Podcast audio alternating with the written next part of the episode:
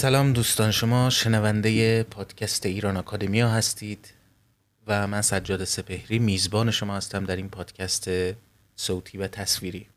این پادکستی که از محصولات ایران آکادمیا است و بخشی از پروژه‌ای با هدف معرفی و همچنین گفتگو و ارتباط با اساتید دانشگاه، پژوهشگران، هنرمندان، اندیشمندان، نویسندگان و مترجمان و گفتگو باهاشون درباره موضوعات گوناگون بر بنیاد گسترش دانش.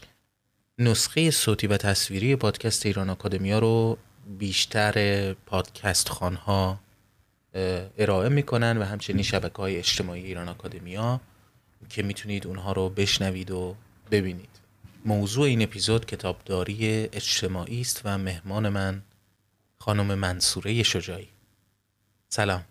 خیلی خیلی خوش آمدید.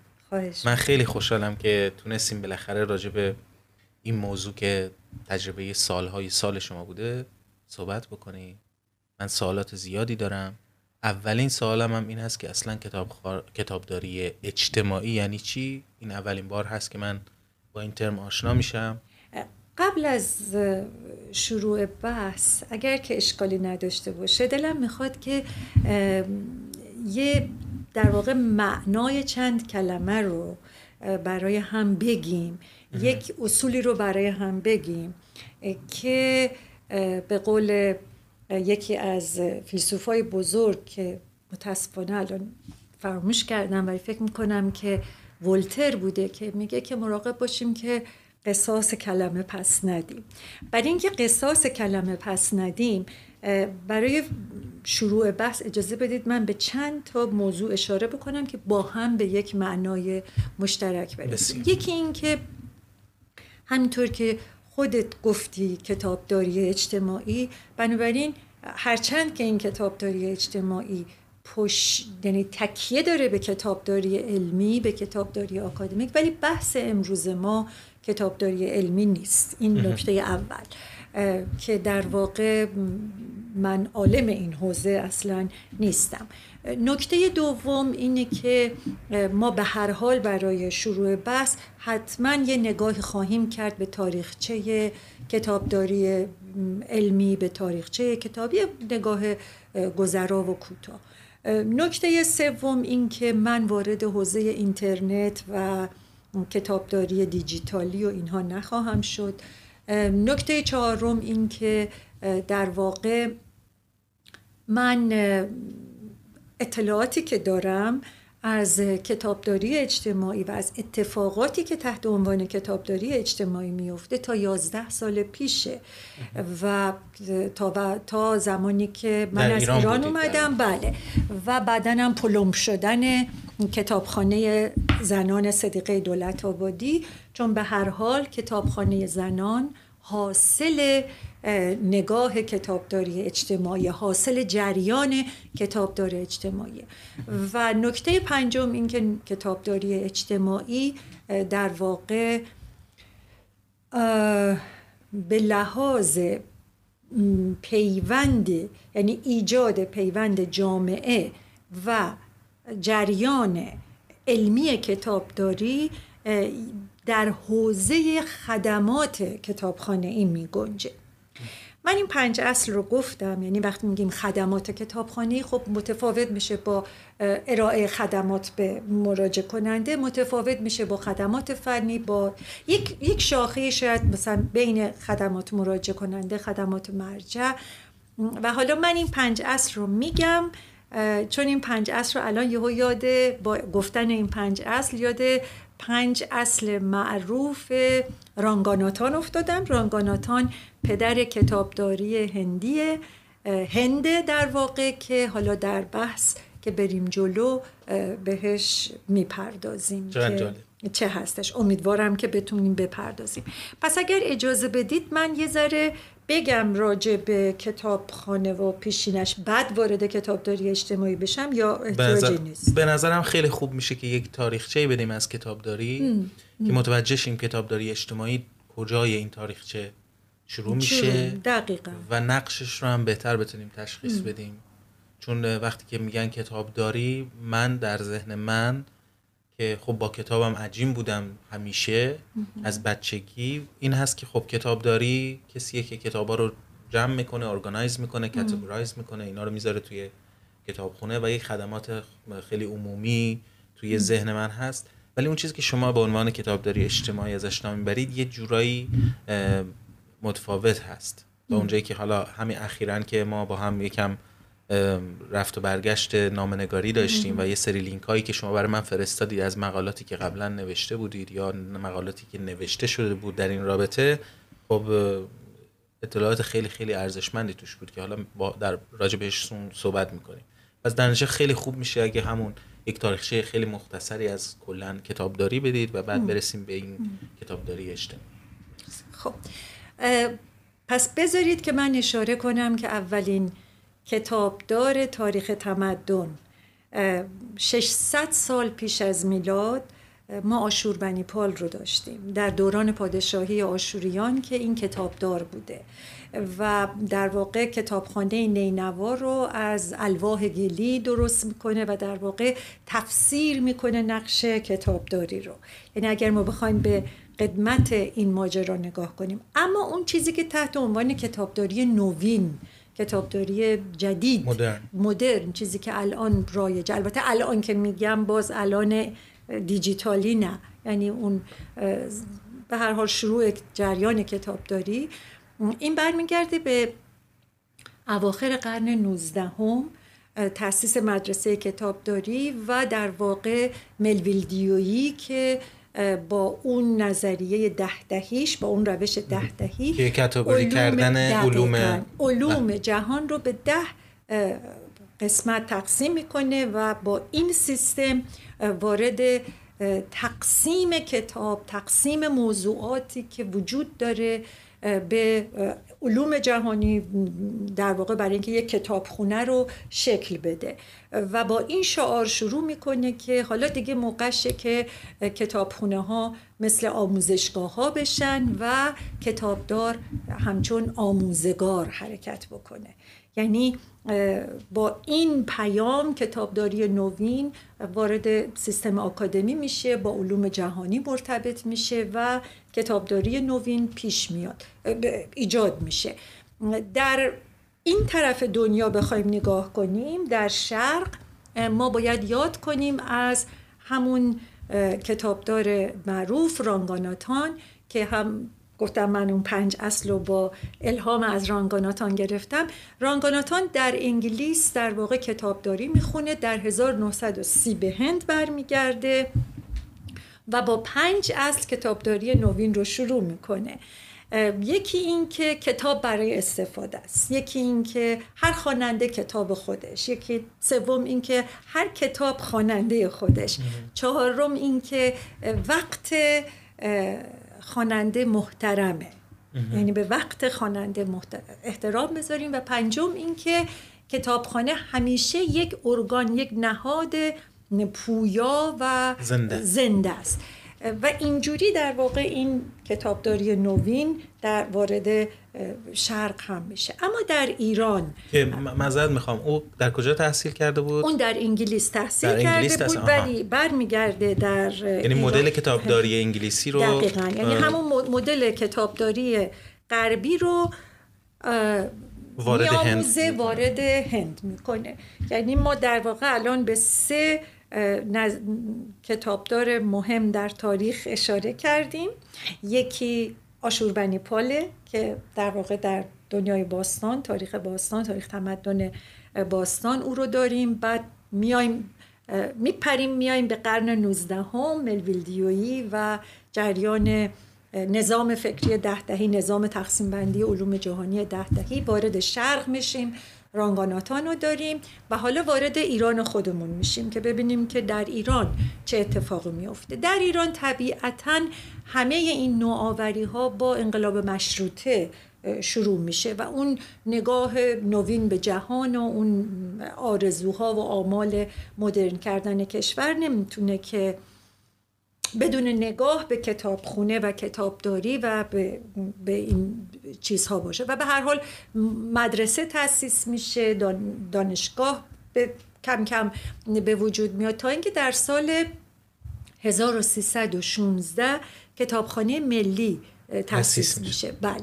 کتابخانه ملی خیابون قوام سلطنه بود. یعنی زمانی که من استخدام شدم هنوز توی خیابون قوام سلطنه بود. و این همون ساختمون قدیمی و اون موقع مدیر وقت دکتر بیانی در سال 1318 هنوز کتابداری توی ایران نبوده. ولی کسانی که در خارج از ایران کتابداری می‌خونن به پیشنهاد دکتر بیانی که رئیس کتابخونه ملی بوده یک دوره های کتابداری تو دانشسرای عالی برگزار میشه دو ماهه که به افرادی که تو کتابخونه کار می‌کنن تو این دو ماه آموزش بدن که اصلا کتابداری نوین چیه؟ جالبه. سوال ببخشید. این اتفاق قبل از این هست که جزوه یا نسخه کتابی درباره کتابداری نوشته بشه؟ من که خوندم که کتاب اصول فن کتابداری که محسن سبا نوشته. این قبل از اون هست یا بعد از اون؟ نه قبل از اون. قبل از اون. قبل از اونه بله. وقتا بعدا هم ببینیم. مثلا کتاب شناسی ها ما تاریخ کتاب شناسی ها رو داریم که اگر بخوایم بگیم مثلا کتاب شناسی خان بابا مشاره کتاب شناسی ایرج افشاره ولی ما الان داریم بحث خود کتاب خود آموزش کتابداری و نحله هایی که توی کتابداری وجود داره. نکته که می‌خواستم بگم که به دلیل در واقع افتخار زنان هست پروین اعتصامی که یکی از بزرگترین شاعران تاریخ شعر زنان ایرانه اولین کتابداری بوده که در اون دوره ها شرکت می‌کنه و کتابدار خودش کتابدار دانشسرای عالی بوده. و تو همون دوره 1318 و اینها.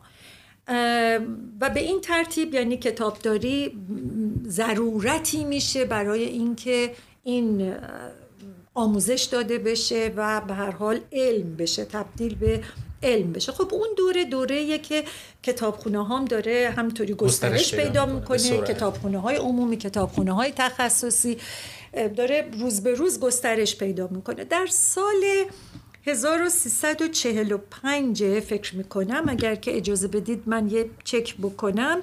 فکر می‌کنم بله در سال 1345 چهل و پنجه که کتابدارایی مثل لیلی امیر ارجمند، فرنگیس امید، مهین تفضلی پیشنهاد ایجاد رشته کتابداری رو به دانشگاه تهران میدن. اون موقع رئیس کتابخونه دانشگاه تهران آقای استاد ایرج افشار بودن.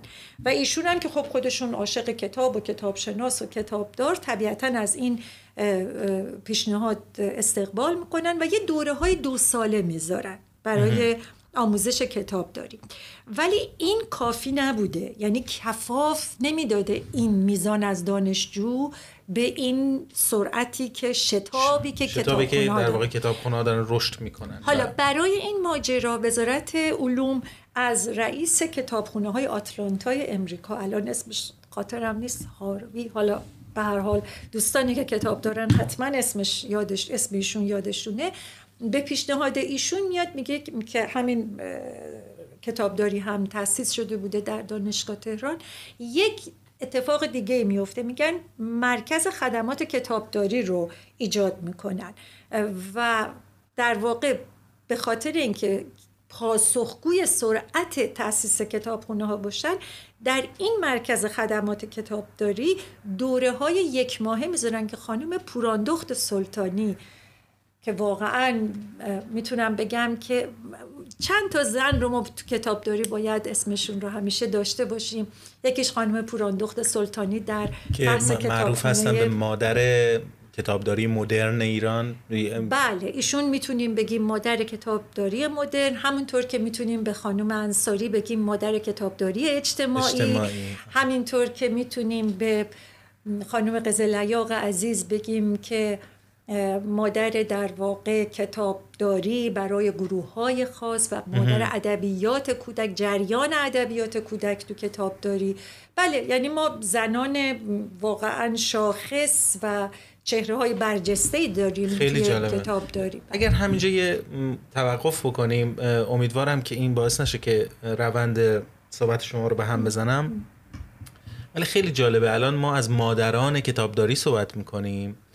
و وقتی که شما در تاریخ هم نگاه می‌کنید مثلا می‌بینید که مثلا توی فکر می‌کنم سال 2018 بود که آمار نشون میدن که 79 درصد از کتابداران توی آمریکا رو زنان تشکیل میدن. سال 2014 یعنی چهار سال قبلش این آمار 83 درصد بوده. یا مثلا وقتی که کلا به تاریخ کتابداری توی آمریکا مراجعه می‌کنیم می‌بینیم که تا سال سال 1852 در واقع اولین زن در کتابخونه عمومی بوستون استخدام میشه. که خب این که این این چیز هست این همزمان هست با رشد در واقع تکنولوژی و نیاز به نیروی کار و این متناسب یعنی یک توضیح جامعه شناختی داره و یه توضیح در واقع financial مالی. چون کتابخونه ها به سرعت تو همون قرن 19 که شما گفتی در حال رشد بودن و اینها بودجه کافی برای نیروی کار نداشتند و نیاز به نیروی کار ارزان داشتن و در عین حال زنان کسانی بودند که با دستمزد پایین حاضر بودن کارهای این کارها رو به عهده بگیرن و خب اینا میفتن روی همدیگه به لحاظ اقتصادی. حتی به لحاظ جامعه شناختی هم جالبه خب کتابخونه ها جایی برای رشد و پرورش و civilize کردن یا متمدن شدن محسوب می شده و جامعه در اون زمان با اون سطح از شناخت میپذیرفته که زن در چنان موقعیتی مشغول به کار بشه. و همینطور که میام جلو نگاه می‌کنیم که تا 1878 دو سوم از کسانی که توی کتابخونه ها کار می‌کنن از زنان هستند و همین آمار میاد تا سال 1910 که 75 درصد از کسانی که توی این زمینه و توی این فیلد دارن فعالیت می‌کنن رو زنان تشکیل میدن. خب این یه قابل توضیح هست. وقتی که نگاه می‌کنیم که خب سیر تحولات به این ترتیب بوده رشد فعالیت زنان و اینکه کسب حقوقشون. حتی الان یک آرگومنت یک بحث جدی این هست که خب هنوزم با وجود اینکه در واقع عرصه کتابداری در دست زنان هست ولی یک شکاف جدی مالی هست بین دریافت حقوق زنان و مردان تو حتی امر کتابداری. حالا توی خود آمریکا بحث آمریکاست. ولی به هر حال برای من خیلی جالب هست که می‌بینم که زنان نقش خیلی خیلی جدی داشتن. حالا یا به دلایل جامعه شناختی مالی یا به هر ترتیبی که این اتفاق افتاده ولی زنان در این عرصه در واقع همیشه اول بودن و نقشی که تو ایران هم داشتن دقیقا همینطوری هست. وقتی شما توضیح می‌دادید برای من خیلی جالب بود که عین همین اتفاق خب تو ایران هم افتاده و تو ایران زنان هستن که این عرصه رو در دست داشتن و رشد دادن. و بر من جالبتر این هست که خب در ایران وضعیت زنان قابل مقایسه نیست با وضعیت زنان در ایالات متحده و خیلی تحت فشارهای مضاعف بودن هم به لحاظ مذهبی هم به لحاظ فرهنگی هم به لحاظ اقتصادی. و این خیلی خیلی موضوع جالبیه برای من.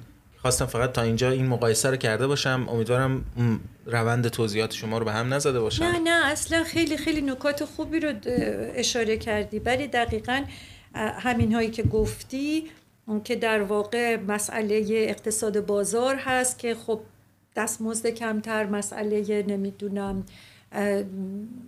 در واقع نگاه کردن به کار کتابداری به یا کتابخونه به عنوان چیزی که وارد اون تکنولوژی مردانه جامعه هنوز نشده. اما این بخشی که در مورد تحت فشار بودن زنان در ایران ها اینا دارین میگین ببینید در واقع کتابداری نوین و زنان شاخص کتابداری اتفاقا در زمان پیش از انقلاب این وارد ایران میشه و طرح میشه و مطرح میشه که اون موقع ما حداقل در مورد محرومیت کاری و محدودیت های کاری ما یعنی در واقع مواجه نبودن زنای ایران با محدودیت های کاری بلکه اتفاقا به دلیل اینکه جامعه داره رو به مدرن شدن میره دلشون می‌خواد که زنهای بیشتری روی کار بیان و ما می‌بینیم تو کانون پرورش فکری کودکان بله. توی نمی‌دونم دانشگاه تهران توی مرکز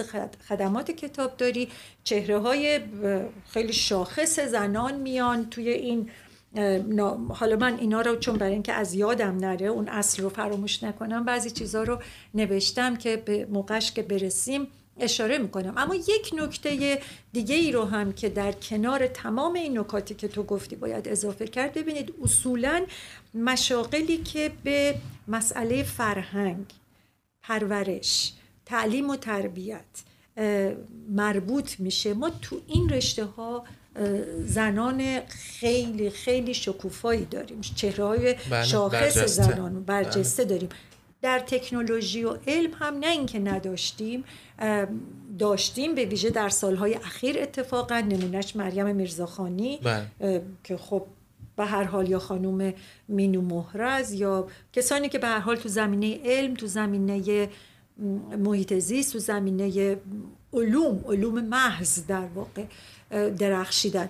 ولی تو زمینه بله کتابداری فرهنگ تعلیم و تربیت این یک جور نگاه پرورش دهنده زنان نسبت به این حوزه جذب می‌کنه بیشتر افراد زنای بیشتری رو به حوزه کتابداری. یعنی همه اون چیزایی که گفتی درسته آره، این رو هم دیگه هم که هست این هست که کنیم. زنان در در واقع روند توانمند سازی خودشون نیاز به کسب دانش داشتن. اگر نگاه می‌کنیم که زنان زنان به سمت دانش رفتن خودشون رو ادوکییت کردن و اتفاقا این خیلی معنی میده به اون مسیری که حتی زنان طی کردن برای در دست گرفتن حقوق خود به دست آوردن حقوق خودشون. درسته. کتابداری اتفاقا خیلی جالب با این موضوع هم مرتبط میشه. کسب دانش و آموزش.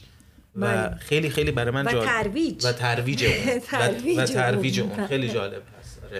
آره. موضوعش موضوع واقعا جالبیه. کاش بهش می‌تونستیم بیشتر بپرزیم ولی همون که گفتید برای اینکه وفادار بمونیم به اصولی که مطرح کردید. بله. آره ادامه میدیم. نه ادامه میدیم. ولی خب به هر حال تا همینجاش به نظر من تا حدودی برای بحث اصلا خود این کتابداری نوین که چه جوری میشه و آموزش داده میشه یه تصویر کلی برامون ایجاد, ایجاد. کرد و امیدوارم که برای دوستان همین تصویر ایجاد شده باشه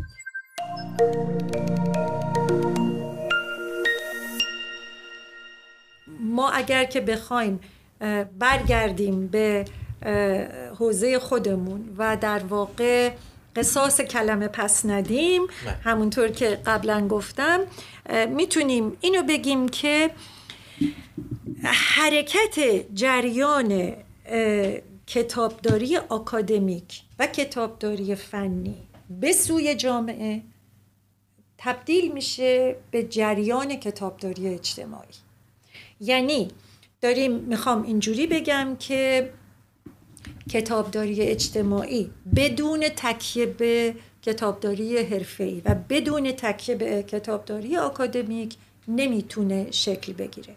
اما در حوزه های مختلف کتابداری که نگاه بکنیم کتابداری اجتماعی قبلا هم گفتم میره توی حوزه خدمات به مراجع کنندگان و خدمات مرجع. در این دو حوزه است که شما با مراجع کننده درگیر میشی با جامعه مخاطبت درگیر میشی. هم باید نیازهای جامعه مخاطبت رو بشناسی هم باید در واقع سوالی که مخاطبت مطرح می‌کنه بتونی با اون تقسیم بندی های موضوعی همخانیش کنی و کتابی رو که می‌خواد موضوعی رو که می‌خواد براش پیدا بکنی. هم ترویج کنی در کتابداری اجتماعی. مسئله ترویج در واقع بر پایه مسئله ترویجه. که تو چجوری اشتیاق به کتاب خوندن رو ایجاد بکنی اشتیاق به دانستن رو ایجاد بکنی. که وقتی ملویل دیوی میگه که کتابدارا در واقع باید جایگزین آموزگارا بشن. حالا دلیلش چیه؟ دلیلش اینه که دلایل زیادی داره ولی تجربه ای که میگه ببینید مثلا بچه با معلمش تا یه حدی صمیمی میشه. مثلا نمی‌تونه شب امتحان بره به معلمش بگه که من الان دلم می‌خواد برم کتاب شاسته کوچولو رو بخونم. یا الان دلم می‌خواد برم مثلا یه داستان پلیسی از مثلا داستان جنایی پلیسی از ادگار آلمپو بخونم مثلا. هرگز نمیره اینو به معلمش بگه. هر چقدر باهاش دوست باشه. ولی اینو به کتابدار محلشون می‌تونه بگه. یعنی صمیمیتی که بین کتابدار و مراجعه کننده می‌تونه پیدا بشه حتی بیشتر از صمیمیت بین مادر و آموزگار و شاگرده در واقع من می‌تونم بگم که کتابداری اجتماعی ضمن اینکه این جریان کتابداری آکادمیک و حرفه‌ای رو می‌بره داخل جامعه نقش ها هم در واقع تا حدودی تنیده میشه به هم. یعنی شما کتابدار اجتماعی هم کتابدار هم مددکار میشه گاهی اوقات آموزگار میشه رفیق میشه همدم میشه. یعنی اینطوری تو وارد جامعه میشی. یعنی در واقع به اعتبار درک نیازهای اون قشری که شما دارید بهش خدمات کتابداری می‌دید به واسطه اون درک یه رابطه ایجاد میشه که هر جایی نقش خودشو می‌گیره. یه جا آموزگاره یه جا مددکاره. نه می‌تونه بله این که هست ولی می‌تونه که در واقع با هم تو امانم باشه. بله. من برای اینکه یک چیزهایی رو از ذهنم نره یادداشتی کردم در مورد در واقع همین اشکال مختلف و مناطق مختلفی که کتابداری اجتماعی رفته اونجا. ببینید این حرکت من می‌تونم بگم که در شورای کتاب کودک از سال 1341 یعنی با تأسیس شورای کتاب کودک در 1341 یکی از نقاط عطف کتابداری اجتماعی بوده که خب خانم انصاری اصلا اونجا دوره های آموزش کتابداری می‌ذارن برای اساتیدی که مؤسس این شورا بودن. کسی مثل توران میرهادی ولی خب به هر حال بعد کتابداری رو یاد می‌گرفتن میآموختن در دوره های کوتاه مدت حالا هرچند که در دانشگاه نه. بعد اشاره می‌کنیم به طرح کتابخانه ها و مدارس اشایری به همت زنده یاد محمد بهمن بیگی بعد کتابخانه های سیار کانون پرورش فکری. مجله راهنمای کتاب. حالا ببینید الان این مجله توی کاتگوری توی مقوله کتابخونه نمیاد. ولی مجله های بررسی کتاب مجله های معرفی کتاب تو حوزه کتابداری اجتماعی میره. یعنی یعنی مثل مثلا فرض کنیم برای ما که نسل جدید هستیم این وبسایت هایی که در واقع معرفی می‌کنن کتاب های مختلف و مثل همون مجله هایی هستن که شما الان دارید ببینید ما دو جور معرفی داریم. یه جور معرفی هستش که خب اکثر ناشرا دارن که کتابشون و کالاشون باز... معرفی می‌کنن بله. که باید بکنن. چون بله. کتابم اگر بازاریابی در که باید بشه. یعنی این یک نوع بازاریابی فرهنگیه یک جور تبلیغ فرهنگی. اصلا باید مخاطب بدونه چی تو بازار هست بله. که بره دنبالش در واقع. یکیش اونه که اکثر ناشرا اینو دارن. یه سری هست که البته الان اخیرا دیدم که جهان کتابم خوشبختانه داره یه بخشایش رو جهان دیجیتالی می‌کنه. ما در ایران کتاب یعنی مجله ای که الان دو تا مجله مجله مجله های که معرفی کتاب می‌کردن زیاد داشتیم. یا حتی مثلا توی مجله زنان یک بخش بود که فقط معرفی کتاب بود یه بخش کوتاه بود که فقط شناسنامه های کتاب رو در می آورد یه بخشی بود که خب به معرفی و نقد و بررسی می پرداخت که مثلا خب من خیلی خیلی برام خوشایند بود اون دوره که تو مجله زنان این کارو می‌کردم. مسئول اون بخش خانم مجله دقیقی بود. ولی در به طور اما مجله زنان ویژه معرفی کتاب نبود. اگر ما بخوایم مجله ویژه معرفی کتاب رو بگیم در ایران در حال حاضر میگم زیادن. ولی دو تاش هستن که خیلی مهمن.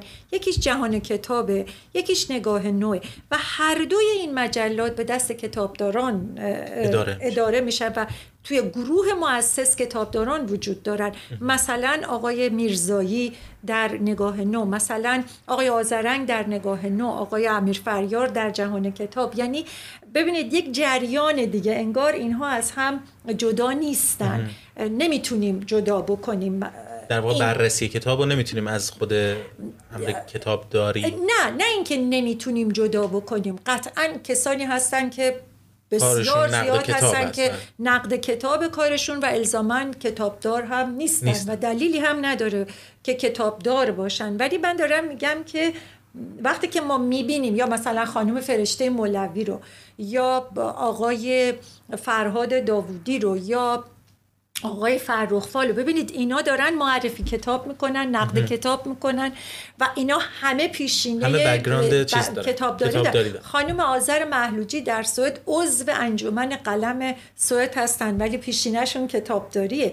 یعنی ما کم نداریم کتابدارهایی که این جریان کتابداری رو بردن توی جامعه بردن تو ادبیات این اون کتابداری اجتماعی هست که شما دارید ازش صحبت می‌کنید؟ یعنی یه بخشی بله، از بله. یک فعالیت کتابداری یک بخشی از کتابداری اجتماعی. بله یعنی در واقع این که اگر ما بیایم کتابداری رو تقسیمش بکنیم میگم به خدمات فنی خدمات فنی یعنی که شما کتاب رو باید این مهارت رو داشته باشی که فهرست نویسیش کنی موضوع بندیش کنی توی قفسه بذاری چجوری بدی به کتاب شناسی خدمات مرجع خدمات مراجع, مراجع کننده اینا همه خیلی متفاوته. یعنی کتابدار مرجع در واقع کتابداریه که هم هم باید آثار مرجع رو بشناسه آثاری که تو کتابخونه هست بهش احاطه داشته باشه و هم در واقع وقتی که, که مراجع کننده وارد میشه قدرت پاسخگویی به مراجع کننده رو داشته باشه.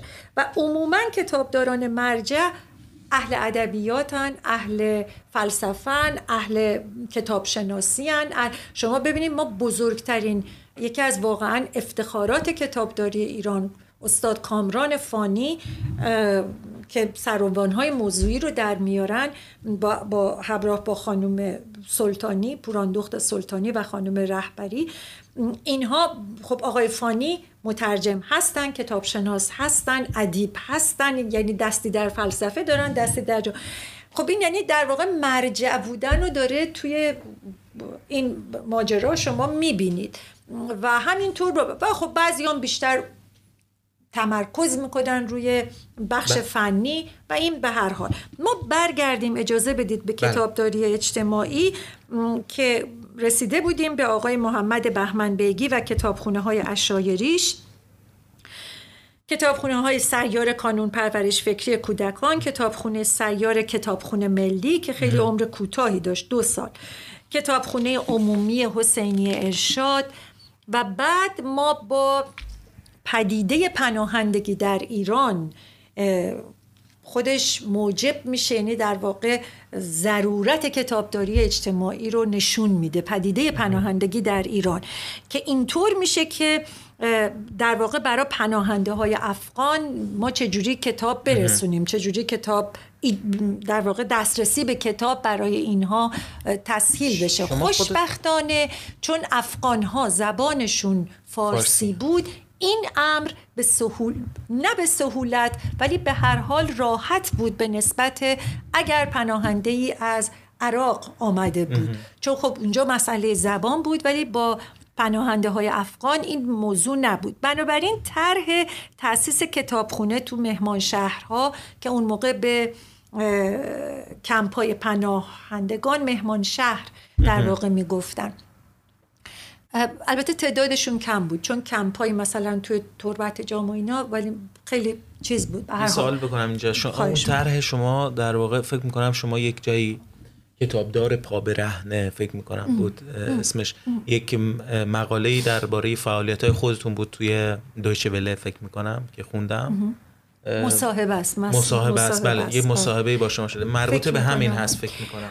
بله ببینید در واقع من اگر که داشتم می‌رسیدم ولی خب اب نداره شما تشنه آره, آره مسیر شما رو همیشه نه نه اب نداره. من به این می‌پردازم. بعد ببینید این کتاب داره پا برهنه در واقع یک مقاله بود که ترجمه شده بود توسط اتفاقا یک کتابدار به نام خانم سمدی که تجربیات کتابداری تو مناطق محروم رو در هند و فکر می‌کنم در ویتنام. الان دقیق یادم نیست. این رو من خوندم و در واقع الهام بخش من اون بود. یعنی این اتفاق کتابدار پا برهنه در جایی در جهان اتفاق افتاده بوده.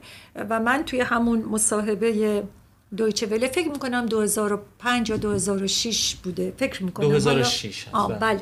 پس شما بهتر از من می‌دونید من اینجا یکم یادداشت بله، جمع آوری کردم. آره.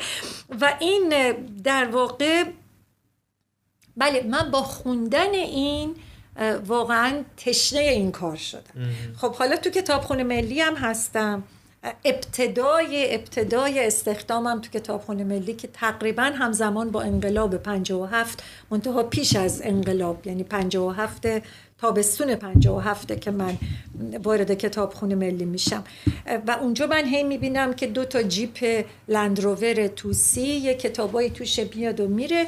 دو تا آقای جوونی هم هستن که میگن این کتابخونه سیاره ولی خب متاسفانه زنها نمی‌تونستن در این طرح شرکت بکنن. یعنی من با پرسجویی که کردم گفتن نه چون اینا میرن توی مناطق محروم و, و اتفاقا زمان شاه هم هست. یعنی سال 57 فکر نکنین که الانه. یعنی اون موقع هم این موضوع بوده که نمی‌شد. با این طرح کتابخونه سیار نمی‌شد. هرچند که من می‌دونم که طرح کتابخونه سیار کانون پرورش فکری کتابدار زن هم دقیق نمی‌دونم ولی فکر چون عکساش داره تو ذهنم میاد فکر می‌کنم بود. ولی به هر حال توی کتابخونه ملی این امکان نبود. و بعدنم خیلی زود یعنی با انقلاب که شد اینم جمع شد. شد. تموم شد. یعنی دیگه اون لندروورا رو ما ندیدیم. حالا به چه دلیل بود که تموم شد من نمی‌دونم. ولی به هر حال رفت توی هیته کتابخونه های عمومی. چون گویا گفته بودن که اصلا این جزء وظیفه های کتابخونه ملی نیستش تا اونجایی که اطلاع دارم. به هر حال با این با خوندن اون با دیدن اون لندروورا با خوندن این مقاله و با خاطره ای که از سمد بهرنگی و کتاب و علی اشرف درویشیان و خب ببینین من تمام نوجوانیم و کودکیم در واقع با این قصه های سمد و علی اشرف درویشیان و اینا گذشته. بعد اینا رو هم می‌بینی. تو کتابخونه هم که داری کار می‌کنی. بگ پیشینه چپ و چپندیشی هم که از برادر بزرگت یاد گرفتی. خب دیگه چی می‌خوای؟ یعنی دلت می‌خواد که این کارو بکنی. همه شرایط مهیاست که دقیقا. و فقط اون در واقع اون مسائل بروکراتیک بود که خوشبختانه خوشبختانه نه، الان میگم خوشبختانه البته ولی به هر حال من خیلی زود بازنشست شدم. من چهل سالم بود. و انگار که این یک بندی بود که من حالا تجربه ای که یاد گرفتم که همیشه مدیون چیزایی هم که تو کتابخونه ملی یاد گرفتم چه تو همون ساختمون قدیمی قوام سلطنه چه با ورود گروه مرکز خدمات کتابداری سال 59 و آموزشی که خانم سلطانی خانم شیرین تعاونی آه از کسایی که بگم اهل کتاب شیرین تعاونی مترجم کارهای تئاترای خیلی بزرگ بود مترجم الان اسم کتاباشون یادم رفته ولی شیرین تعاونی در واقع تئاتری کتابدارانه و بسیار مترجم زبردستیه. به هر حال اینها اومدن اینها به ما یاد دادن کتابداری رو. و من همیشه مدیون این ماجرا هستم. ولی بهترین سالهایی که من در کتابخونه بودم که آموختم واقعا چیزهای علم کتابداری رو. چهار سالی بود که در با اینکه تو خدمات فنی کار کرده بودم توی جوابگویی به مراجعین کار کرده بودم. توی بخش اول اول ابتدا که دانشجو بودم توی بخش تا فرانسه کتاب های فرانسه بخش تایپ برگه های فهرست نویسی فرانسه و آلمانی رو می‌کردم و از طریق همون تایپ اصلا یاد گرفته بودم که چجوری کتاب داری کنم که حالا اینجا بعد براتون یه قصه بگم. و اینو داشتم می‌گفتم که این چهار سال آخر خدمتم که در خدمت آقای دکتر حری بود و در دایره المعارف کتابداری بهترین چیزا رو زنده یاد دکتر هوری به من یاد دادن. اصلا چجوری مقاله رو ما بخونیم چجوری کتاب چون ببینید به هر حال ما موقعی که می‌خوایم فهرست نویسی کنیم یه مقدار اصول داره که یاد می‌گیریم. ولی اینکه تو اینو ببریش توی بخش دایره المعارف ببریش توی کتابای مرجع واقعا من مدیون اون دوره آقای دکتر هوری هستم و اون چهار سالی که تموم شد. ولی اینی که الان بهتون می‌خوام بگم که باز هم بخشی از کتابداری اجتماعیه پیش از انقلاب فرهنگی من دانشجوی مدیریت بودم در مدرسه عالی بازرگانی و کتابخانه پیشگام اونجا رو من فهرست نویسی می‌کردم. که هم مال پیشگام بود هم مثل اینکه بال بچه های پیکار بود. به هر حال یعنی کتابخونه بود که من اینا رو همه دستخط هم بود و فهرست نویسی می‌کردم. و البته این همون فهرست نویسی ها و همون برگه ها یکی از علایل اخراج من از دانشگاه شده که بعدها که بعد از انقلاب فرهنگی که بچه ها رو خواندن برای چیز خب من دوباره خوانده نشدم دوباره اخراج شدم. به من می‌گفتن که توی گزینش توی کمیته کمیته اسمش یادم رفت می‌گفتن که خب آره تو اینها ببین مثلا رفتی کتابخونه پیشگام اینا همه دستخط توه. تو کتابخونه های اونجا رو درست کردی کتابخونه پیشگام کتابخونه های چپ هم گفتن مثلا. گفتم آقا من کتاب دارم شغلم من هر جا بشه. خب چرا کتابخونه های انجمن اسلامی رو تو در رفتی فرست نویسی کنی؟ گفتم خب اونا لابد احتیاجی نداشتن اصلا نمی‌دونستن کتاب داری رو نمی‌خواستن. شاید اگر می‌گفتن من کسی رو بهشون معرفی می‌کردم ولی من وقت که نداشتم که بخوام همه کتابخونه ها رو برم. من هم دانشجو بودم هم کتابدار بودم هم بعد درس میخوندم هم وقت آزادم و می‌رفتم میشستم کتابخونه پیشگام فرست نویسی می‌کردم. توی مثلا مدرسه عالی بازرگانی. خیلی نکته الان یادم اومد که جالب بود. بله.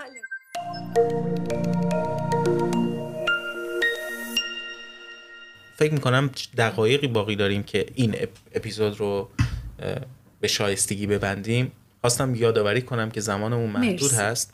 دوم اینکه یک نکته جالب هم برای من هست توی این همه این صحبت ها و مخصوصا یه لینکی که دیشب برای من فرستادید که آخر صحبتتون می‌خواستم راجبش یکم صحبت کنیم. باش پس من الان من از شمارش های کتابداری اجتماعی یعنی وسطش بودیم که یه آره. چیزی شما گفتیم من من برای اینکه یادم نره طرح تاسیس کتابخانه کانون توسعه فرهنگی برای کودکان و نوجوان زندانی رو میگم که این هم باز با زیر نظر شورای کتاب کودک بود و کانون توسعه فرهنگی که برای کودکان زیر 18 سال در کانون توسعه فرهنگی کتابخونه می ساختن اینا همه مستاقای کتاب دار طرح بامداد کتابخانه ها که به ابتکار آقای آزرنگ باز همت شورای کتاب کودک طرح ترویج خواندن طرح خورجین کتاب شورا که خانم قزلیاق و خانم فرمانی این این جریان رو راه انداخته بودن طرح کتابدار پا برهنه که خب بله. زودتر من شما گفتین که بله. در واقع من با این بعد از بازنشسته شدن از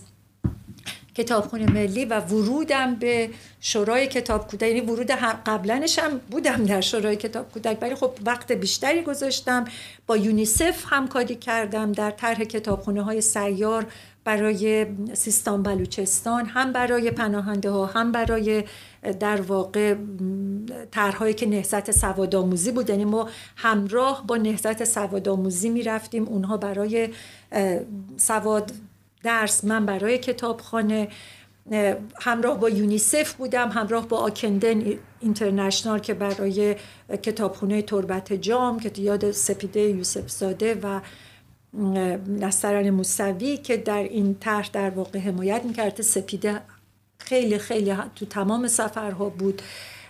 و بعد کتابخانه زنان. یعنی در واقع ها یکی از مصداق های کتابداری اجتماعی کتابخانه. های زنانه که ما اینجوری وارد شدیم که آقا جنبش زنان کتابخانه مستقل خودش رو باید داشته باشه. تاریخ جنبش زنان کتابخانه های زنان باید در یک جایی وجود داشته باشه. و جالب این اینجاست. که می‌خوام کتابخانه صدیقه دولت آبادی منظورتون است بله ببینید در واقع از سال 2000 که ما مرکز فرهنگی زنان رو با عده از دوستان تأسیس کردیم به این نتیجه رسیدیم که خب ما بدون کتابخونه زنان نمی‌تونه این دانشی که ما می‌خوایم کار بکنیم روش در کتابخونه ها همه جا پیدا نمیشه.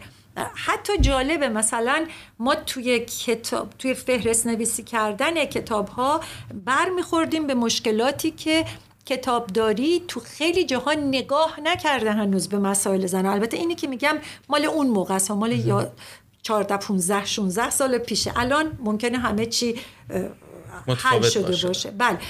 کتابخونه صدیقه دولت آبادی. کتابخانه زنان صدیقه دولت آبادی رو من در واقع این وظیفه بود که مرکز فرهنگی زنان به دوش من گذاشت و به دوش عده‌ای که با من همکاری کردیم همه با هم انجام دادیم. من کتابخانه زنان عوض در استان فارس رو راه اندازی کردم. کتابخانه های سیار برای زنان در جاهای مختلف. بعد بعد از زلزله همکارمون پروین زرابی و فریده اینها به مناطق زلزله زده رفتن کتاب کتاب بردن. و این اینها در واقع فهرستوار اگر من بخوام براتون بگم مصداق کتابداری اجتماعی و در واقع باز هم میگم که همینطور که ما از کتابداری اجتماعی یاد می‌کنیم جای پای شورای کتاب کودک جای پای نوشافرین انصاری که اصلا خیلی جالبه که من یه نکته خیلی جالب رو می‌خواستم براتون بگم که خانم نوشافرین انصاری کتابداری رو تو سوئیس می‌خونه. ولی در کتابخونه های هند کار می‌کنه. دقیقا. حالا این موضوع آخری که من می‌خواستم بگم که می‌خوام جالبه برای من و می‌خوام راجبش صحبت کنیم. کمی اتفاقا خب خانم نوشاپرین انصاری هستن بله ایشون یه مبحثن آره. یک مدخلن خب من خیلی صادقانه من اصلا راجع به کتابداری نه سررشته ای داشتم و نه اخبارش رو دنبال کردم. حتی من خیلی دانش چندانی نسبت به جنبش زنان ایران هم نداشتم تا چندی پیش. برای همین خب به عنوان یک آدم بی سوادی که پرسشگر هست خیلی دوست دارم سوالای مشخصی بپرسم و مطمئنم خیلی ها هستن که مثل من با این موضوع تا به تازگی آشنا شدن یا اصلا آشنا نشدن هنوز. برای همین برای من در مجموع وقتی که راجع به این موضوع می‌خواستیم تصمیم گرفتیم که صحبت بکنیم. خیلی موضوعات جالبی توی این بحث برای من بود و این ارتباط تنگاتنگ کتابداری با جنبش زنان در ایران خیلی برای من جالب بود. اسم های خیلی زیادی از, از افراد زیادی اسم بردید که من خیلی خوشحال میشم که راجبشون بیشتر بدونم و حتما میرم راجبشون و فعالیتاشون مطالعه می‌کنم. امیدوارم این فرصت برام فراهم بشه بتونیم مثل شما باهاشون گفتگو داشته باشیم و آره، صحبت کنیم باشون که خیلی خیلی عالی میشه. اما در این میان برای من شخصیت فوق العاده جالبی بود نوشافرین انصاری و من خب نمی‌دونستم نقش جدی که در امر کتابداری داشتن و توی یکی از مقالاتی که شما نوشتید که فکر می‌کنم در هشتاد سالگی در نکوداشت بله در آسو هشتاد سالگی خانم انصاری. بله خانم انصاری. و یک کوت هایی داشتین یک سری نقل قول ها از خانم انصاری داشتید که منو باعث شد که من فوق العاده جذب شم به داستان اصلا خانم نوشافرین انصاری و نقشی که داشتن. و خیلی دوست داشتم اگه بتونید راجع به این موضوع یک کم راجع به این که چگونه بودن در هند بالاخره متولد شدن در هند در واقع. و بعد اون رابطه ای که با فرهنگ هند دارن و رابطه ای که با ایران دارن از طریق عشق فوقالعاده پدر و مادرشون و پدر بزرگشون به ایران و این کلا عشق به ایران و اون رابطه عمیقی که با فرهنگ هند هم برقرار شده و اون تحصیلی که کردن راجع به کتابداری اینا چه ترکیب واقعا فوق ای شدن که موجب شده که خانم انصاری بتونن چنین نقشی ایفا بکنن توی کتابداری. برای من خیلی جالب بود اگر نکته داشتید. یک نکته دیگری که برای من باز خیلی جالب بود در این میان که جستجو می‌کردم از خلال مقالاتی که فرستادید داستان پرنده آلکاتراس بود. یعنی نقشی که داشتید برای فرستادن در پروژه در واقع فرستادن کتاب به زندانیان برای زندانیان. چون شخصا من نسبت به این موضوع خیلی حس عمیقی دارم به دلیل اینکه من خودم در شرایطی بودم که کتاب به معنای آزادی بوده در اون شرایط. و می‌فهمم که یک زندانی دسترسی یک زندانی به کتابی که نیاز داره بخونه و نه هر کتابی به کتابی که نیاز داره بخونه چقدر مهم و تعیین کننده است واقعا. ما نمونه های خیلی زیادی داریم در تاریخ. کسانی که در اسارت کتاب نوشتند کسانی که در اسارت کتاب خوندن و به, اعتبار رابطهشون با کتاب زنده موندن و تحمل کردن و این خیلی برجسته بود در میان همه فعالیت های بسیار ارزشمندی که شما داشتید. این کاری که شما در رابطه با زندانیان کردید و رسوندن کتاب برای من خیلی خیلی جالب و تاثیرگذار بود. اگر ممکنه راجع به این دو موضوع مهم. خانم انصاری و کتاب پرنده آلکاتراس توضیح بدید. و امیدوارم که خیلی خیلی ناراحتم که نمی‌تونیم خیلی طولانی صحبت نه کنیم من ولی برای اینکه پرنده آلکاتراز البته یادمه کاملا یادمه در مورد خانم انصاری که اصلا نمی‌تونه یادم بره.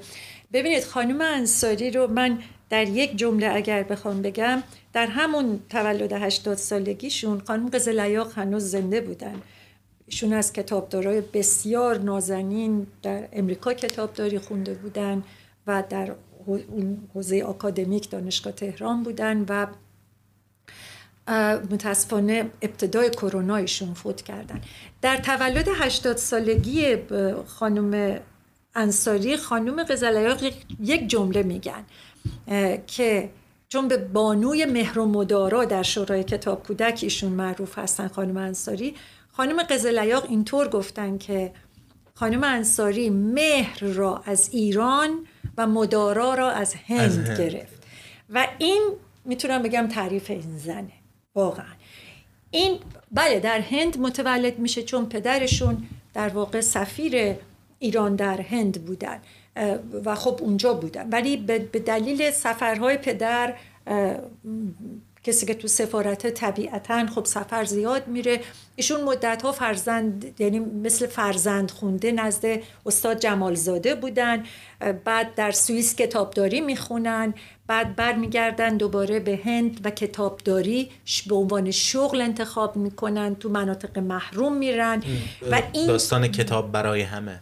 دقیقا. و وقتی که برمیگردن ایران سال 1300 و فکر می‌کنم پنجاست یا نه نه همون همزمان با تاسیسش رو ببخشید نه همون همزمان با حالا من سالا رو ممکنه خیلی قاطی دقیق همزمان با تاسیس در واقع شورای, شورای کتاب دقیقا. بله. بله. همزمان با اون که خانم انصاری هم به ایران برگشته بودن و در دفتر راهنمای کتاب کار می‌کردن و به هر حال آقای بنی بنی آدم یا بنی به ایشون پیشنهاد می‌کنن برای کتابخونه های اطراف کرج. یعنی کتابخونه هایی بوده که کتابخونه های سیار اطراف کرج بوده ایشون خوشحال میشن. خب کتابداری رو که توی سوئیس خوندن و تو هندم که کار کردن خوشحال میشن و به این پیشنهاد می‌کنن به همکارانشون در همین دفتر راهنمای کتاب که بیایم بریم به طرف بیمارستان های روانی و بکشونیم به طرف یعنی افراد خاص که این خودش بعدها در دهه آخر دهه هفتاد تبدیل میشه به طرح کتاب برای همه که خانم قزلیاق بوده بنده بودم خانم فرمانی بوده خانم احمدی بوده. اینا می‌دونین تجربه هایی که این که میگم کتابداری اجتماعی بدون اتکا به تجربه آکادمیک و بدون اتکا به تجربه حرفه‌ای نمی‌تونه شکل بگیره اینا همه منتها بعد اون عاشقش بله، وجود داشته باشه که, این که, میگن, رو که میگن که در واقع اون چیزی که کتابداری رو در واقع عملی کرده عشق هست. دقیقا دقیقا. یعنی به ویژه تو کتابداری اجتماعی, اجتماعی. بله. عشق که این اتفاق میفته. و بعد ایشون میگن که خب حالا بریم به طرف بیمارستان روانی و بعدا هم بریم طرف روستاها. و چون تازه هم خب کسی که از سوئیس آمده و دختر سفیر بوده و اینها به هر حال می‌برن یعنی پیشنهاد می‌کنن که بریم مثلا روستاها رو اول یه بازدید بکنیم جامعه مخاطب رو بشناسیم وسایلمون رو ارزیابی بکنیم. در اونجاست که به پیشنهاد خانم فرنگیس امید یا لیلی من آهی فکر می‌کنم که اون کتاب کتاب برای همه رو می نویسن که خودشون میگن این اولین کتاب فارسی من بوده. که در استفاده چهار پایان روستا برای حمل خورجین کتاب. یعنی ببینید دیگه از چه امکاناتی؟ برای اینکه این کتاب رو ببری تو مردم ترویج کنی. بنابراین خب طبیعیه که کتابداری اجتماعی بدون نام نوشافرین انصاری پا نمی گرفت کسی که از چهار پایان روستاها در دهه پنج آخر دهه چهل تو ذهنش باشه تا بیاد به طرح کتاب در مهمان شهرها خورجین کتاب و ترویج کتابخانی تو شورای کتاب کودک تو همه جا. خب این از این. و اما در مورد کتاب خانه زندان و جنبش زنان ببینید پیش از اینکه شروع کنید این تیکه رو دو تا نکته خیلی کوتاه. یکی اینکه یه فاجعه ای وجود داره به اسم زمان کتابخانی در ایران. و خیلی زمان محدود پایینی هست استاندارد کتابخانی در ایران. و معروفه که میگن ایرانیا کتاب نمی‌خونن. و من الان که شما توضیح می‌دید متوجه میشم که جدای از جنبه اقتصادیش و بحث تجاری کتاب و انتشارات یکی از عوامل مهم در ترویج کتابخانی در واقع نقش کتابدار اجتماعی هست. یعنی کتابداران اجتماعی هستند که می‌تونن کتابخانی رو ترویج و تشویق کنن. من خودم یادم میاد که اولین باری که من درسم خوب جواب دادم کلاس اول راهنمایی معلمم به من یک یک جلد کتاب هدیه داد و به واسطه همون هدیه چون خیلی ها ممکنه خیلی چیزهای دیگه به من هدیه می‌دادن ولی اون کتاب یک کتاب بسیار یعنی خیلی هم فکر نکرده بود که این کتاب به درد سن من می‌خوره یا نه.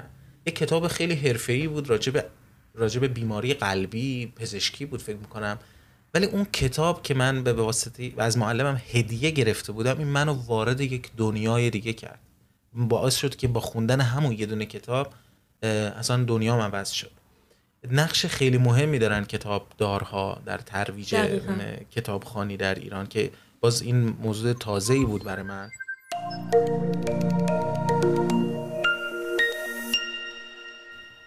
نکته که راجع به پرنده آلکاتراس داشتم قبل از اینکه شما رو داستانش رو بگید و خواهش می‌کنم خیلی خلاصه بگید چون زمانمون محدوده متاسفم که شما رو دارم محدود می‌کنم. چجور تشخیص می‌دید که تشخیص می‌دادید یا تشخیص دادید که چه کتابی نیاز داره زندانی؟ خب ببینید این یه ذره برمیگرده به مخاطب شناسی. که این رو ما قبل, قبل از اینکه ببینید نمیشه که من جدا کنم چون میترسم وقت کم بیاد. ببینید اولا که من بذارید براتون اونو بگم بعد بریم چون اون بحث بسیار. دیگه. ببینید بحث کتاب رسانی به زندان با دستگیری مریم حسین خواه و جلوه جواهری که از اعضای کمپین یک بدون امضا بودن جزو چهره های برجسته کمپین بودن هر دو. این هر دو دستگیر شدن و به بند عمومی زندان اوین رفتن. یعنی خیلی سریع بدون خب قبلا تا دادگاه تشکیل نمی‌شد کسی رو بند عمومی نمی بردن همه 209 بودن. ولی این دو رو خیلی سریع بردنشون به بند عمومی. یه مدت کوتاهی دو ماه فکر می‌کنم. حالا خاطرم نیست یا کمتر یا بیشتر. این هر دو زندان بودن. و این موقعی بود که کتابخونه صدیقه دولت آبادی شکل گرفته بود. یعنی ما کتابخونه زنان رو درست کرده بودیم. ما کتابخونه عوض رو در فارس درست کرده بودیم. طرح کتابخونه های سیار زنان یعنی من دیگه فعالیتم رو متمرکز کرده بودم فقط روی زنان. دیگه از سال 2005 می‌تونم بگم که هم شورایی هم مرکزی یعنی هم کار زنان هم کار کودک نمی کردم وقتم کم بود و انقدر غنی بود این حوزه کتابداری کودک و شورای کتاب کودک انگار که باید تو اینو بکشونی ببرید توی این حوزه. و تو حوزه زنان جدید بود هنوز پا نگرفته بود. و من فکر می‌کردم که اونجا حضور ضروری تره بیشتر. حتی از دوستان شورای کتاب کودک اومدن زحمت کشیدن به عنوان مشاور کتابخونه زنان کتابدارای حرفه‌ای مثل خانم سریا قزلیاق زندیات قزلیاق خانم سوری مرتضایی اینا کتابدارای حرفه‌ای بودن. اینا دانشجوهاشون رو می آوردن توی کتابخونه زنان. چون ما که پول نداشتیم ما کار داوطلب می‌کردیم دیگه. اینها توی سیستم کتابخونه که چجوری باشه یعنی تو همون جا که ما داریم کار زنان کار جنبشی می‌کنیم بنده هیچ وقت بدون نظرخواهی از اساتید کتابداری کاری رو انجام نمی‌دادم برای اینکه می‌گفتم این نمی‌تونه رو هوا که ما نمی‌تونستیم کتابخونه بسازیم. بنابراین بچه های کمپین بچه های مرکز فر بچه های جنبش زنانی این کتابخونه رو میشناختن. همزمان در دولت آقای خاتمی یک کتابخانه زنان هم زیر نظر مرکز امور خانواده زنان و امور خانواده ایجاد شده بود که خب اونا بودجه هنگفت داشتن کتابدارای خیلی چیز داشتن و اونا خب تو بخش دولتی بود. ما نه ما با دست خالی و پول تو جیبیامون و با نمی‌دونم چی داشتیم یک کارایی می‌کردیم توی آپارتمان 40 متری مثلا. قبلا که یه زیرزمین اجاره بودیم. بعد اومده بودیم حالا تو این بنابراین مریم و جلوه می‌دونستن که یک کتابخانه وجود داره یک منصور شجاعی وجود داره یه مکه این بهش بگن فلانجا کتاب می‌خواد این خودشو با آتیش می‌زنه. پیام رسید که اینجا ما رو بردن بند عمومی و اینجا زنا خیلی فرصت خوبیه که ما بتونیم برای اینا کتاب تهیه کنیم. در انجمن سنفی روزنامه نگاران جلسه گذاشته شده بود برای آزادی جلوه و مریم. اونجا من این مسئله رو مطرح کردم که پیام رسیده از مریم و از جلوه که کتابخونه بسازیم همونجا آقای سهرخیز یک چک 500 هزار تومنی اون موقع خیلی زیاد بود. نوشتن که بیاین خانم شجاعی این مال شما شما برین. آقای سهرخیز تو اون جلسه بودن. برین کتاب بگیرین. و من اتفاقا حالا چرا اسم اون مقاله رو گذاشتم؟ پرندگان آلکاتراس در صورتی که اون فیلم که شما درست بله. اشاره می‌کنیم پرنده, پرنده بازه در پرنده باز آلکاتراسه من این دوتا بچه رو در واقع دوتا زن نازنین رو تشبیه کردم به پرنده هایی که اونجا هستن و حالا می‌خوان کتاب ببرن توی این زندون. کار سختی بود. من حالا برمیگردیم به نحوه انتخاب کتاب. ببینید یک وقت شما می‌خواین کتاب برای کتابخونه ملی تهیه کنین یه وقت برای کتابخونه عمومی حسینی ارشاد یه وقت برای کتاب کودک یه وقت برای کتابخونه تخصصی اینا همه موضوع از قبل اومده. ولی شما وقتی میری به طرف کتابخانه که من اصطلاحا اسمشو گذاشتم مخاطب مدار و این ترم جا افتاد کتابخانه مخاطب مدار یعنی مخاطب تو تعیین می‌کنه چی می‌خواد و تو باید مخاطب تو بشناسی این مخاطب هرچی که بخواد تو باید اینو تو منطقه محروم تو روستا تو زندان هر جایی که هست شروعش اینجوری بود که من وقتی وارد روستا می شدم یا وقتی وارد کمپ می شدم خب جلسه های اول به بچه ها می گفتم که ببینید اینجاست که ملویل دیویی میگه آموزگار و کتابدار یکی میشه. من به بچه ها می گفتم که بچه ها اگر شما بخواین موضوع یه انشا برا بنویسیم و موضوعشو خودتون انتخاب کنین. مثلا چه موضوعی خواهد بود؟ من از روی اون موضوع ها در می آوردم اشتیاق بچه ها رو. یه بار برگشتم توی کمپ تربت جام بود دقیقا که این یه مقاله نوشتم که دختران بیارزو توی مجموعه جنس دوم که نوشین احمدی در می آمد این چاپ شده که دختران بیارزو که به بچه های پناهنده گفتم که خب شما چه آرزویی داریم آرزوتون چیه؟ همین الان که اینجا این چه؟ من می‌خواستم از روی این آرزوها در واقع نیازهای مطالعاتی رو تشخیص بدم. اینا شیوه هایی بود که باید ما یاد می‌گرفتیم. و اینا مونده بودن که آرزو؟ آرزو, آرزو چیه؟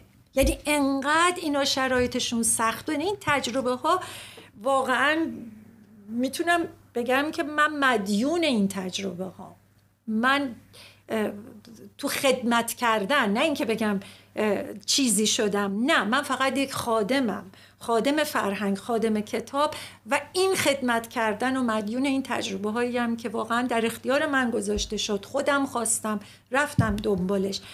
بنابراین وقتی هم که می‌خواستم برای بچه های زندان انتخاب بکنم خب می‌گفتم یکی می‌تونه چون اینا زندانی های عادی بودن. بله. اینا زندانی های سیاسی نبودن تو بند عمومی. فقط مریم و جلوه اون موقع زندانی سیاسی بودن. خب گفته بودم مثلا اگر من یک دختر 18 ساله باشم بخوام برم. خب ببینین تجربه ها به من می‌گفت که این چه کتابی رو می‌خواد. و بعد ضمنا توی همون مطلب اگر خودم الان خونده بودم یادم میومد که چجوری که توی کتاب فروشی ها که می‌رفتم حالا دیگه خودم رو میذاشتم جای مریم خودم رو میذاشتم جای جلوه خودم رو میذاشتم جای اون زنی که اومدن بهش تجاوز کنن متجاوز و کشته اون زنی که مجبور شده شوهرش رو بکشه اون زنی که دزده اون زنی که یعنی می‌دونی آرزوهای اینا رو دنبال آرزوهای اینا و خواستاشون کتاب انتخاب می‌کردم. بنابراین مجموعه ای که برای کتابخانه زندان تهیه شد بسیار متفاوت بود قاعدتا با مجموعه که توی کتابخانه صدیق دولت آبادی بود. خیلی جالب بود. من تجربه اینو داشتم که با خوندن یک رمان یا خوندن یک زندگی نامه شما یک زندگی دیگر رو دوباره تجربه می‌کنی.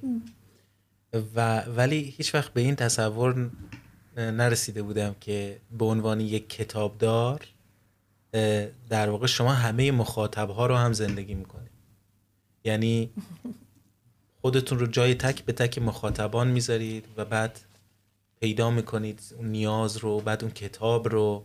یعنی چند باره و چند باره شما جای دیگران زندگی کردید و برای همین شما میگید در واقع مدیون این تجربه ها هستید. بله می‌تونم بگم یک بار زاید آدمی من بارها زاییدم.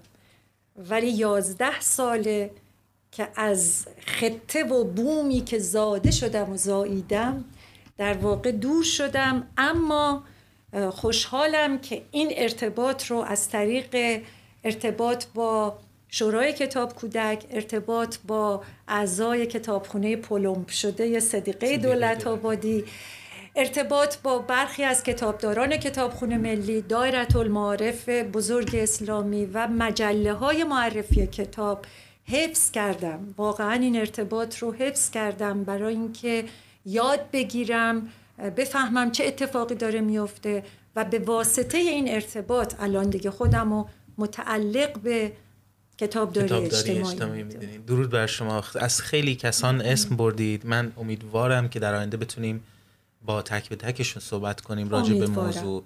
و هیچ وقت فکر نمی کردم که موضوع کتابداری موضوعی اینقدر مهم وسیع و پر از احساسات باشه و ما وقتی که تصور می‌کنیم کتابداری رو یک مجموعه کار اداری به ذهن آدم می‌رسه. بله، و یک مجموعه کتگوری و دستبندی و فیش.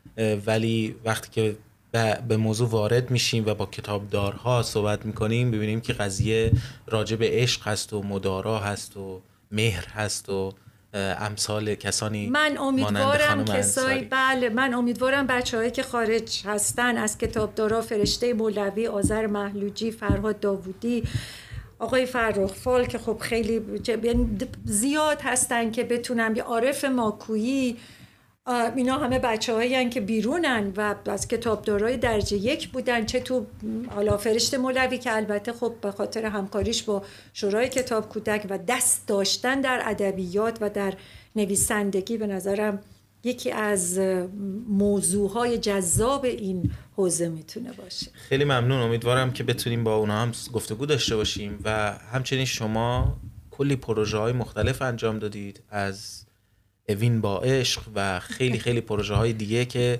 من دوست داشتم راجع به تک به تکشون می‌تونستیم هر کدوم یکی دو ساعت صحبت بکنیم. خب این بار انتخاب کردیم راجع به کتاب داری صحبت کنیم. خیلی خیلی بحثاتون مفید بود. سپاسگزارم. خیلی خیلی لذت بردم و استفاده کردم.